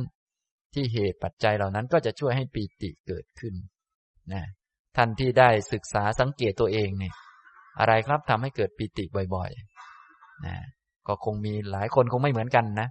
แต่ผมจะพูดเป็นกลางๆ ก็เช่นว่า พุทธานุสติเนี่ยการนึกถึงอนุสติทั้งหกปกติเนี่ยจะช่วยให้เกิดปีติได้ดี พวกพุทธานุสติ ระลึกถึงคุณของพระพุทธเจ้า พระพุทธเจ้าเป็นพระอรหันต์เป็นสัมมาสัมพุทโธ ระลึกถึงปัญญาของพระองค์ที่ยิ่งใหญ่มาก ยิ่งใหญ่จนเราไม่รู้เรื่องนะขนาดพิจารณาว่ายิ่งใหญ่จนเราไม่รู้เรื่องเนี่ย ยังเกิดปีติได้เลยนะฉะนั้นศึกษาธรรมะหมวดใดหมวดหนึ่ง โอ้รู้สึกว่าอัศจรรย์มากเลยหมวดนี้ ไม่รู้เรื่องเลย โอ้ พระพุทธเจ้ารู้เรื่อง จริง ๆ จนเราไม่รู้เรื่องเลย ปีติเกิดได้เหมือนกันนะอันนี้เรียกว่าพิจารณาไปที่คุณของพระพุทธเจ้า ที่พระองค์เป็นอรหันต์ห่างไกลจากกิเลสมีปัญญารู้ดังนั้นนั้นนี้ ตรัสธรรมะแต่ละประเด็นแต่ละประเด็นมา หรือว่ายกหัวข้อธรรมะ หัวข้อใดหัวข้อหนึ่งมา ก็ระลึกนึกถึงคุณของพระพุทธเจ้า การที่พระองค์จะตรัสทำบทนี้ได้ ต้องใช้เวลาสี่อสงไขยแสนกับนะ อย่างนี้ก็เกิด ปราบปลื้มได้ เกิดปีติได้ ปีติก็จะเป็นตัวช่วยหล่อเลี้ยงจิตใจให้มันอิ่มอยู่ภายใน มันเป็นองค์ประกอบอันหนึ่ง อย่างนี้ทำตรงนี้นะครับ นี่ก็เป็นเหตุปัจจัยนะพุทธานุสตินี่ก็ช่วยได้ฉะนั้นถ้าท่านไหนที่มีพุทธานุสติดีๆ เป็นคนมีศรัทธาดีอยู่แล้ว ก็ศึกษาธรรมะ หมวดใดหมวดหนึ่งบทใดบทหนึ่งก็เอามาระลึกเป็นพุทธคุณได้ นะเพราะว่าแต่ละคำแต่ละคำแต่ละบทแต่ละบทที่ตรัสเนี่ยใช้เวลานานกว่าจะได้ตรัสรู้เนี่ยก็ระลึกนึกถึงได้ การจะได้ยินสัพเพสังขาราอนิจจานี่ไม่ใช่ง่าย ๆ ไม่ใช่ไม่ยากหรอกอาจารย์ งานศพไหนก็มีอ่าอันนี้มันพูดง่ายเกินไป อันนี้นะมันต้องพูดแบบคนมีปัญญาหน่อยสิต้องย้อนกลับไปหน่อยนะไม่ใช่ใครก็ใครจะมาฟังก็ได้ นะต้องเป็นคนมาฟังนะพระท่านจึงจะสวดให้ฟัง ผีมาพระท่านก็วิ่งหนีเหมือนกันแหละ ท่านก็ไม่สวดให้นะอย่างนี้ต้องมีหลายหลายอย่าง และแต่ละคำแต่ละคำนี่ พระพุทธเจ้าต้องตรัสรู้มา และตรัสรู้การจะตรัสรู้ต้องมีการบำเพ็ญบารมีอย่างน้อยก็สี่อสงไขยแสนกับนี่เราก็พิจารณาเป็นพุทธานุสติ ให้มันเกิดความปราบปลื้มปีติขึ้นมา พิจารณาถึงธรรมานุสติระลึกถึงคุณของพระธรรม ว่าธรรมะนี้มหัศจรรย์นัก แม้แต่พระพุทธเจ้าก็เคารพธรรมะ ไม่มีใครเปลี่ยนแปลงแก้ไขได้ สิ่งไหนไม่ดีก็ย่อมไม่ดีอยู่งั้นแหละ ถ้าเราทำไม่ดีแม้แต่พระพุทธเจ้าก็ยังช่วยไม่ได้เลยแม้มันอัศจรรย์จริงๆเนาะธรรมะเนี่ยเนี่ยอย่างนี้ ขนาดเราทำไม่ดีนี่ไปพึ่งพระพุทธเจ้าดิฉันเลื่อมใสพระองค์มากนะคะ ช่วยหน่อยช่วยหน่อย พระองค์ยังไม่ช่วยเลยคิดดู ปานนั้นนะธรรมะเนี่ยศักดิ์สิทธิ์มันขลังเหลือเกิน นี่ก็นึกถึงก็ทำให้เกิดปีติเกิดปราโมทเบิกบานเนี่ยตัวธรรมะ ดีก็ดีไม่ดีก็ไม่ดีอยู่อย่างนั้น ไม่มีใครเปลี่ยนแปลงมันได้เลย ให้ผลเป็นทุกข์ก็ให้ผลเป็นทุกข์ให้ผลเป็นสุขก็ให้ผลเป็นสุขอยู่อย่างนั้นแหละธรรมะเป็นอย่างนั้นนะถ้าดับทุกข์ก็ดับทุกข์คือนิพพานอย่างนั้นแหละ ไม่มีการเปลี่ยนแปลงเป็นอย่างอื่น ถึงเราอยากจะดับทุกข์ในโลกมันดับได้ไหม ไม่ได้ เพราะดับทุกข์มันคือนิพพานแม่มหัศจรรย์จริง ๆ ถ้ามันดับทุกข์ในโลกได้ พวกเราคงดับไปนานแล้วดับพวกเราดับชีวิตมาหลายดับแล้วเลยงงไปหมดแล้วเนี่ย นี่มันมหัศจรรย์ขนาดนี้นะธรรมะเนี่ยมันไม่เป็นไปตามใจเราเลย มันเป็นไปตามมันล้วนๆเลยเท่านั้น ถ้าอยากจะดับทุกข์ก็ต้องถึงนิพพานกันเท่านั้นแหละ ถ้าไม่ถึงเนะ่ยจะดับได้ไหมล่ะ ก็ดับไม่ได้ มันขลังปานนั้นเลยนะธรรมะเนี่ย จริงขนาดนั้นนะไม่มีทางเปลี่ยนเป็นอย่างอื่นได้เลย นี่ พอคิดอย่างนี้มันก็ปราบปลื้มได้นะอันนี้ก็แล้วแต่นะ อันนี้ผมยกตัวอย่าง พุทธานุสติธรรมานุสติ สังขานุสติอีกล่ะ ก็นึกพิจารณาดู ชอบพระเถระองค์ไหนอะ ก็เอาท่านมาพิจารณาก็ได้ ท่านเหล่านั้นก็ล้วนเป็นผู้ปฏิบัติดี ปฏิบัติตรง ปฏิบัติถูกต้องตามธรรม ตามธรรมนะไม่ใช่ตามใครด้วยนะเป็นลูกศิษย์ของพระพุทธเจ้า พระพุทธเจ้าตรัสรู้ก็ตรัสรู้ธรรมมาสอนธรรม ท่านก็ปฏิบัติธรรมตรงตามธรรมนะอย่างนี้ ทีนี้พวกเรายังผิดพลาดอยู่เราก็พยายามฝึกให้เป็นเหมือนพวกท่านนั่นแหละนะก็เอาสังฆคุณมาพิจารณาได้ สังฆคุณเนี่ย แม้กระทั่งทำทักกินนาหรือว่าทำอาหารของเราเล็กๆน้อยๆเนี่ย ถ้าเรากินเองเนี่ย ทานเองจานหนึ่งเนี่ยเราทานเองก็อิ่มหนึ่งแล้วบางคนไม่อิ่มด้วยซ้ำไป เพราะเป็นพวกกรรมกรต้องทานสองจานนะทานได้ครึ่งท้องเอง แต่ถ้าเอาไปถวายพระอริยสงฆ์เนี่ย จะมีทานมหาศาลเลยนี่นับไม่ถ้วน มีผลนับไม่ถ้วน คิดดูมีคุณธรรมอย่างไรจึงทำให้อาหารจานเดียวของเราเนี่ย กลายเป็นอาหารอีกมหาศาล มีคุณขนาดนั้นนะ นาดีขนาดนั้นนะข้าวเม็ดเดียวถ้าเรากินคนเดียวมันไม่อิ่มด้วยซ้ำไป แต่ถ้าเอาไปหยอดลงในนานี้สามารถงอกออกมาเป็นล้านล้านเม็ด หรือสิบล้านเม็ดยี่สิบล้านเม็ดเป็นไปได้ยังไงนานั้นน่ะ ดีปานไหน เราก็พิจารณาดู อย่างเงี้ยนะอันนี้ก็เป็นการพิจารณาทำให้เกิดปีตินะครับ อันนี้เป็นตัวอย่างนะเนี่ย พูดตัวอย่างเฉยๆ นะครับ บางท่านอาจจะลึกซึ้งกว่านี้ก็ได้แล้วแต่เป็นการพิจารณา เนื่องจากว่าปีตินี้มันเป็นสังขาร ก็ต้องรู้เหตุรู้ปัจจัย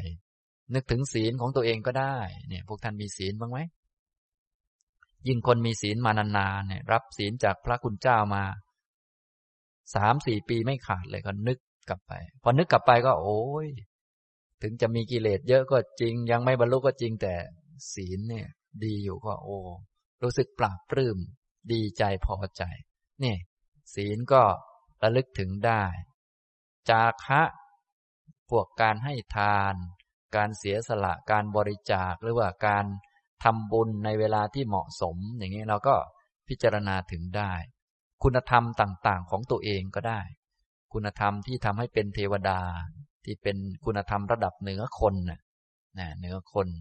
เทวดามีคุณธรรมอะไร เราก็มีอันนั้นแหละ เทวดามีศีลเราก็มีศีล เทวดามีปัญญาเราก็มีปัญญา อย่างนี้เป็นต้น ก็พิจารณาได้นะครับ ทีนี้ก็เรื่องเกี่ยวกับการครบคนก็คล้าย ๆ กับข้ออื่น ก็หลีกเลี่ยง คนที่ไม่มีศรัทธา คนที่ประกอบไปด้วยโทษ คนไม่มีศรัทธาเห็นจัดจะก็ คนที่เดินไปแล้วเห็นเจดีย์ก็ไม่ยอมไหว้พวกนี้ไม่มีศรัทธาอย่าไปคบเขา เห็นพระก็ไม่ยอมก้มหัวอย่างนี้ พวกนี้อย่าอย่าไปอันนั้นเลย บางคนอวดฉลาดด้วยซ้ำไปพระก็แค่นั้นแหละแอบอย่างนี้ก็ว่าไป นี่คือพวกไม่มีศรัทธาเราต้องงดเว้นเข้าไปนะเดินไปวัดแล้วไม่ยอมไหว้พระอย่างนี้มันใช้ไม่ได้หรอกคนแบบเนี้ยคนแบบนี้คือไม่มีศรัทธา ฉะนั้นถ้าเราต้องการจะมีปีติเราก็ต้อง รู้จักเลือกคบคน คนที่เขามีศรัทธา ก็ดูกันง่าย ๆ คนมีศรัทธาอันนี้ดูแบบพื้นฐานก่อน เดินเข้าไปวัด เห็นต้นโพก็ต้องไหว้ เห็นเจดีย์ก็ต้องกราบ เห็นพระพุทธรูปเขาต้องกราบ นี่หลักหลักง่าย ๆ หลักง่าย ๆ ส่วนลึกซึ้งเราก็ค่อย ๆ ดูเอา อย่างนี้นะครับ หรือว่าพิจารณาพระสูตรต่างๆ ที่พระพุทธองค์ตรัสไว้เกี่ยวกับเรื่องศรัทธา พระสูตรก็มีเยอะเหมือนกันที่ พระองค์ตรัสเอาไว้แล้วก็อ่านแล้วก็ทำให้รู้สึกปราบปลื้มปีติพวกท่านเคยอ่านบ้างไหมครับ วันหลังก็อย่าลืมไปอ่านบ้างนะ บางท่านก็บอกอาจารย์อ่านให้ฟังหน่อย เลือกเลือกให้ถูกกับจริตดิฉันหน่อย อันนี้ก็ใช้งานผมตลอดนะอันนี้ก็เกินไป ฉะนั้นก็เลือกเลือกเอา พระสูตรไหนบทไหนธรรมะบทไหนที่อ่านแล้วได้ปีตินะฉะนั้นบทสวดก็มีเยอะนะ หนังสือสวดมนต์ก็ดีอะไรก็ดี ท่านก็เลือกเอานะครับ พวกนี้ก็ช่วยได้ ช่วยได้นะฮะนี่คือ ความเกิดขึ้นของปีติสัมโพชฌงที่ยังไม่เกิดย่อมมีด้วยเหตุใด ก็รู้เหตุนั้น แล้วก็ประเด็นต่อมาข้อที่สี่ความเต็มบริบูรณ์ด้วยการภาวนาของปีติสัมโพชฌงที่เกิดขึ้นแล้ว ย่อมมีด้วยเหตุใด ก็รู้เหตุนั้นนะ การจะเต็มบริบูรณ์ก็ด้วยอริยมรรคเหมือนกับข้ออื่นๆนั่นเอง ฉะนั้นแม้จะมีปีติแล้วก็ต้องรู้จักว่ามันจะเต็มบริบูรณ์ได้อย่างไร ไม่ใช่แค่มีปีติแล้วก็ดีใจแล้ว แต่ปีติที่เราสร้างขึ้นเพื่อให้มีปัญญาละกิเลส ฉะนั้นจะละกิเลสได้ต้องมีอริยมรรค ก็เลยพอ มีปีติแล้วก็ต้องเสริมข้ออื่นเข้ามา ให้มันเต็มบริบูรณ์อย่างนี้นะครับ อันนี้ก็คือการเจริญกุศลให้มันเต็มที่ เป็นคนที่ไม่ทอดทุระในกุศลธรรมทั้งหลาย ไม่ใช่ว่าได้ดีเล็ก ๆ น้อยๆแล้วก็หยุดอยู่ค้างแล้วก็เลิก พอดีมันเล็กน้อยก็จริงอยู่ แล้วมันดับสิพอมันดับกิเลสก็มาใหม่นะสิตอนนี้ฉะนั้นก็ต้องรู้จักนะฉะนั้นถ้าจิตเป็นกุศลแล้วก็ดีแล้ว เราก็ถือโอกาสตอนนั้นแหละ ไปเจริญอันอื่นๆ ให้เยอะๆขึ้น พวกเราบางทีอุตส่าห์ไปทำบุญฟังธรรมจิตใจดีแล้ว เออ วันนี้สบายแล้วเว้ยได้ฟังธรรมแล้วดูทีวีได้แล้วนะ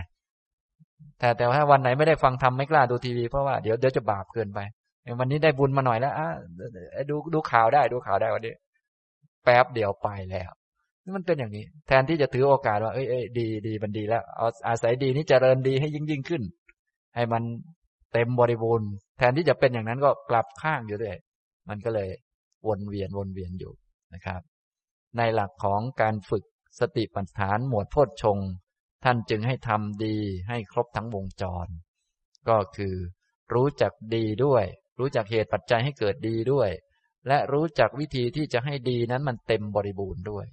เรียกว่าปฏิบัติต่อดีให้มันครบวงจร เหมือนกับข้อนิวรณ์อะไรก็เหมือนกัน ปฏิบัติต่อสิ่งไม่ดีให้มันครบวงจร ให้มันรู้จักเรื่องของมัน ให้เหมือนกับคนมีปัญญาหน่อย ก็คือต้องรู้จักสิ่งไม่ดีนิวรณ์นั้นมันเป็นสังขาร และต้องรู้เหตุที่จะทำให้มันเกิด และละมัน ละอย่างไร และมันจะไม่เกิดอีกได้อย่างไร ละได้แล้วก็ต้องไม่ใช่ไปดีใจว่าแอบละได้แล้วเว้ยไม่ใช่อย่างนั้น มันจะไม่เกิดอีกต่อไปได้อย่างไรเนี่ยก็ต้องไปเจริญมรรคเพื่อทำให้ละได้เด็ดขาดต่อไป อย่างนี้ อันนี้เป็นวิธีที่ ครบวงจรเรียกว่าเป็นวิธีของผู้รู้จริง ก็คือพระพุทธเจ้าของเราสอนเอาไว้นั่นเอง อย่างนี้นะครับ ส่วนพวกรู้ไม่จริงแบบพวกเรานี่ พอกิเลสไม่มาก็รู้สึกแหมละได้แป๊บหนึ่งก็รู้สึกดีใจแล้วกุศลมาแป๊บหนึ่งก็ ก็ดีใจเหมือนกันเนาะดีกว่าไม่มีนะก็เลยวนวนเวียนเวียนอยู่ ฉะนั้นวิธีของสติปัฏฐานนี้ก็จะช่วยเราได้ ให้ทำต่อสิ่งต่างๆ อย่างผู้รู้ เพราะว่าเราต้องการเป็นพุทธะนะ เป็นผู้รู้ ตอนนี้เราเป็นลูกศิษย์ของพระพุทธเจ้าอยู่ ยังไม่รู้ด้วยตนเองก็มาฟังก่อน ว่าทำอย่างไรจึงเรียกว่าทำแบบผู้รู้ทำต่อกิเลสอย่างไรทำต่อฝ่ายกุศลอย่างไร ปฏิบัติอย่างไร จึงจะครบถ้วนสมบูรณ์ จึงจะถูกต้อง จึงจะครบวงจรของมัน อย่างนี้นะครับยังมีเหลืออีกโพชฌงอีก สามข้อด้วยกันคือ ปัจสัทธิสัมโพธชง สมาธิสัมโพธชง แล้วก็อุเบกขาสัมโพธชงนะเดี๋ยวก็ไว้ขยายความคราวหน้านะครับ มีท่านที่เขียนปัญหามาถาม ท่านหนึ่งนะเรียนถามอาจารย์สุภีที่เคารพ ข้อหนึ่งผู้หญิงบวชเป็นพระ วงเล็บทางศาสนาพุทธได้หรือไม่ ทราบว่าบวชที่ประเทศศรีลังกาได้ บวชได้ครับ แต่ว่าในประเทศไทยผู้ที่ให้บวชไม่มีนะครับ คือผู้หญิงนะบวชได้อยู่แล้ว แต่ว่าผู้ชายนี่บวชให้ผู้หญิงไม่ได้ ที่เมืองไทยเรานะคือหมายถึงว่าผู้หญิงมีสิทธิ์บวชแต่พระไม่มีสิทธิ์ให้ผู้หญิงบวชคือผู้หญิงเนี่ยมีสิทธิ์ แต่ผู้ชายไม่มีสิทธิ์เนี่ยตามเทรวาสในแบบไทย คือท่านถือประเพณีกันมาอย่างนี้ เพราะว่าสิ้นสุด กันไปตั้งแต่นานแล้ว ตอนไหนก็ต้องไปสืบค้นเอา แต่ถ้าที่อื่นๆ เช่นที่ศรีลังกาเนี่ยก็จะมีอยู่ คือที่ศรีลังกาก็มีพุทธศาสนาแล้วก็มีหลายนิกาย อย่างปประเทศไทยเรามีสองนิกาย คือมหานิกายกับธรรมยุทธ์นะแต่ทั้งมหานิกายทั้งธรรมยุทธ์ในเมืองไทยเรา พระนี่ไม่มีสิทธิ์บวชให้ผู้หญิง เพราะท่านถือกันตามวินัยที่ท่านถือกันมาตามวงของท่าน เขาเรียกว่าวงของการบวชมา ฉะนั้นผู้หญิงในเมืองไทยมีสิทธิ์บวชแต่ว่าพระไม่มีสิทธิ์บวชให้นะครับ ฉะนั้นในเมื่อท่านมีสิทธิ์บวชท่านก็ไปหาคนที่มีสิทธิ์บวชให้ท่านง่าย ๆ เอง ที่ศรีลังกาก็มี ที่ศรีลังกาเนี่ยเขาจะมีหลายนิกาย ทีนี้บางนิกายให้บวชได้ บางนิกายไม่ให้บวชฉะนั้นก็ฟังไปนิกายที่ให้บวชได้ ก็เหมือนเมืองไทยแหละมีสองนิกาย แต่ศรีลังกามีเยอะกว่านี้นะครับ เมืองไทยเรามีสองนิกาย มีสังฆราชองค์เดียว ส่วนศรีลังกามีหลายนิกายและมีหลายสังฆราชนะครับ ทีนี้บางนิกายให้บวชได้ บางนิกายให้บวชไม่ได้ อย่างนี้พม่าก็ให้บวชไม่ได้นะทีนี้ถ้าให้บวชได้ที่ไม่ใช่เถรวาทก็ยังมีอีกก็ที่ประเทศอื่น ๆ ที่เป็นมหายาน เช่น ไต้หวันก็ดีอะไรต่างๆ อื่นๆ อย่างนี้นะครับ ฉะนั้นผู้หญิงบวชเป็นพระภิกษุณีได้ มีสิทธิ์บวช แต่ว่าในเมืองไทยเรา พระภิกษุไม่มีสิทธิ์ให้ผู้หญิงบวชนะครับ มันคนละสิทธิ์กันนะอย่างนี้ทำตรงนี้นะแต่ว่าพวกเราโดยทั่วไปชอบพูดกลับข้างนะรู้สึกจะไปโทษพระ บอกว่าอ้าวดิฉันไม่มีสิทธิ์บวชหรือไงทำไมไม่ให้ดิฉันบวชคือดิฉันนะมีสิทธิ์บวชแต่พระนะไม่มีสิทธิ์ให้บวชเพราะว่าอุปชาท่านให้ให้ทำมาอย่างนี้ไง ฉะนั้นเราก็ต้องไปหา คนที่มีสิทธิ์ให้เราบวชนั่นแหละ ก็เหมือนเราไปขอสิทธิ์กับใครคนใดคนหนึ่ง เราก็ไปต้องไปขอกับคนที่เขามีอำนาจนะตอนนี้พระท่านไม่มีอำนาจให้บวชเราไปขอท่านท่านก็ให้ไม่ได้ เราจะไปบอกว่า ดิฉันไม่มีสิทธิ์หรือไม่ได้ คือท่านไม่มี ท่านน่ะไม่มีเราน่ะมี อย่างนี้ฉะนั้นเราก็ต้องไปขอกับคนที่ท่านมี ก็ยังมีอยู่หลายที่เหมือนกัน ในเมืองไทยเราก็ไปขอมาหลายที่ ก็คือไปขอบวชจากศรีลังกามาบ้างอะไรบ้าง แต่ขอจากพระไทยไม่ได้ เพราะว่าท่านมีการรักษาวงท่านมาอย่างนั้นเราจะไปบีบคอท่านก็ไม่ได้ เพราะว่าที่ท่านบวชมาเป็นพระอยู่ทุกวันนี้ก็ท่านก็มาอย่างนี้ของท่านน่ะ วันดีคือดีจะให้ท่านกลับตลปัดอย่างนี้มันก็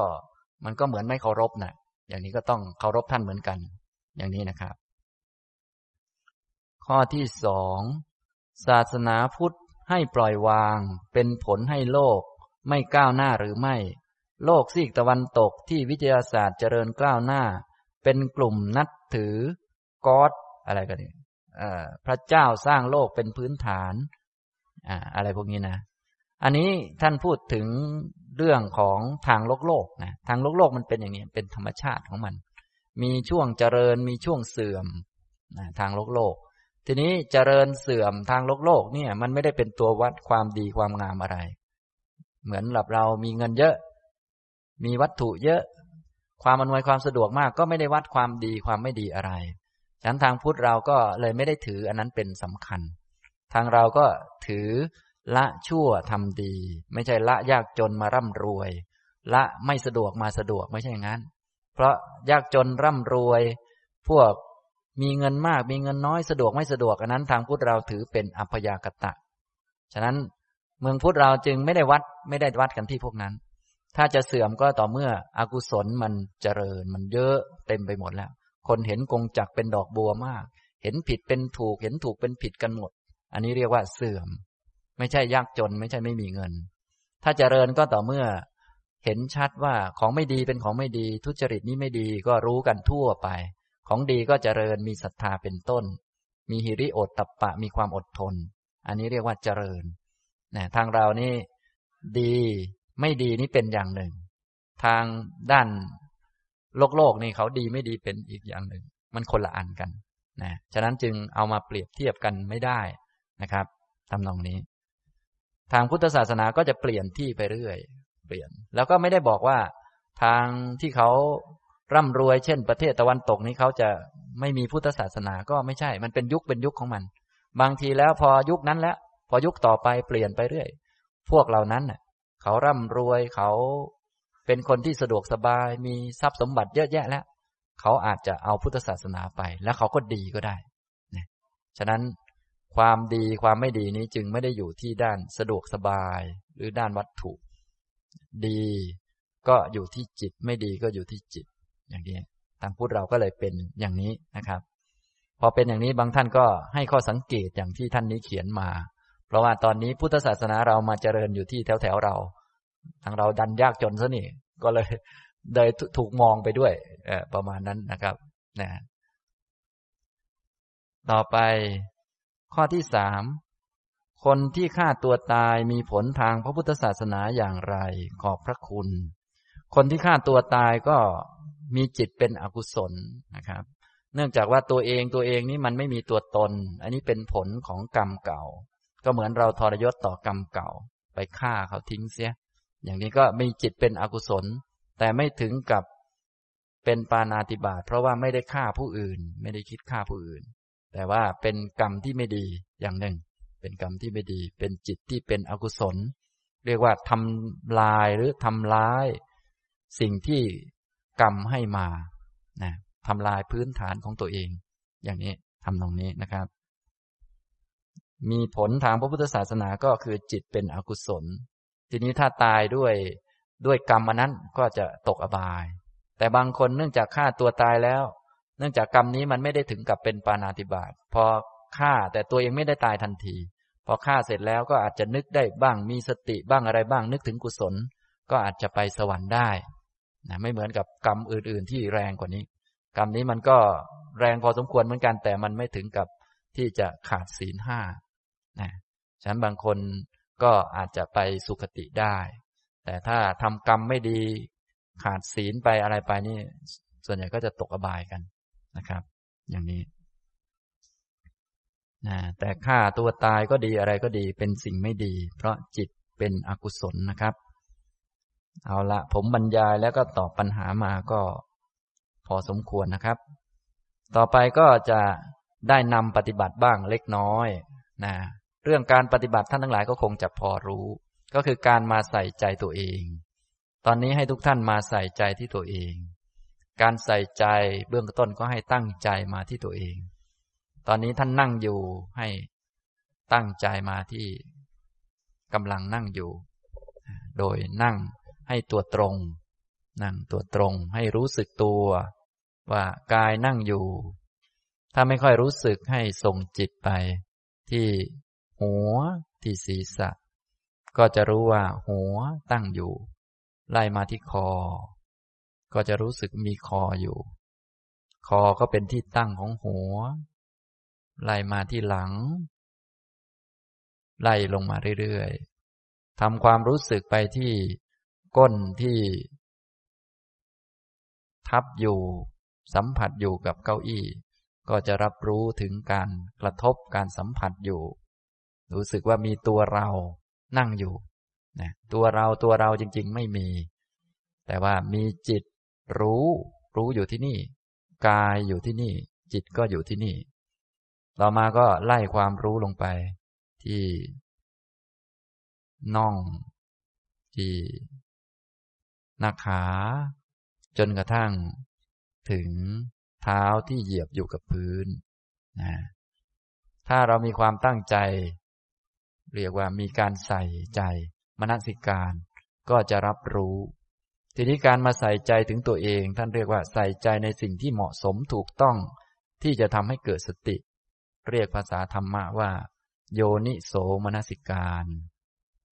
ตอนนี้ท่านใส่ใจไปที่ฝ่าเท้า ก็จะรู้สึกถึงฝ่าเท้า มีอยู่ เหยียบอยู่กับพื้น รู้สึกอยู่ เนี่ย อย่างนี้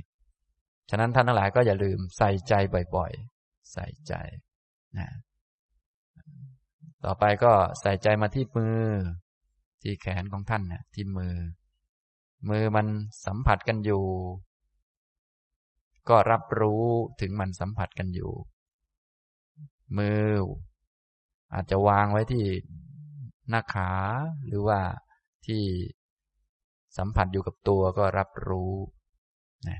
อันนี้เรียกว่าใส่ใจมาที่ตัวนะครับ พอใส่ใจมาที่ตัวรู้ตัวดีแล้ว ก็ให้ทำความรู้ตัวว่ากายนั่งอยู่ เอาความรู้มาไว้ที่โพรงจมูก ความรู้นั้นก็คือจิตนั่นแหละ แต่ทีนี้เราใช้สติใช้ความตั้งใจ เป็นตัวทำให้จิต เกิดขึ้น มาไว้ที่โพรงจมูก แล้วก็ ดูลมหายใจเข้าหายใจออกก็ได้ หรือมองลงไปในกายกว้างๆนี้มองรู้สึกลงไปในกาย ส่วนไหนที่มันเคลื่อนที่เคลื่อนไหวก็รับรู้ได้เช่นกัน เช่นท้องพองขึ้นยุบลง หรือจุดสัมผัส ก้นกระทบกับพื้น ฝ่าเท้ากระทบกับพื้น อย่างนี้นะอันนี้เรียกว่า ให้จิตมาอยู่ที่กายก่อน พอให้จิตมาอยู่ที่กาย ก็ให้สังเกต กายที่มันเปลี่ยนแปลง มีลมหายใจเข้าลมหายใจออก ลมหายใจก็มีเข้ามีออก ถ้ามีความรู้สึกตัวดีๆ มีสติตั้งไว้เฉพาะหน้าก็จะเห็นชัด ลมหายใจเข้า ลมหายใจออก ไม่ใช่เราหายใจเข้าหายใจออก กายนั่งอยู่ ลมหายใจ เข้า และก็ลมหายใจออก จิตรับรู้ ก็จะเห็นของไม่แน่ไม่นอน อย่างนี้นะครับ เอาละก็สมควรแก่เวลานะครับ อนุโมทนาทุกท่าน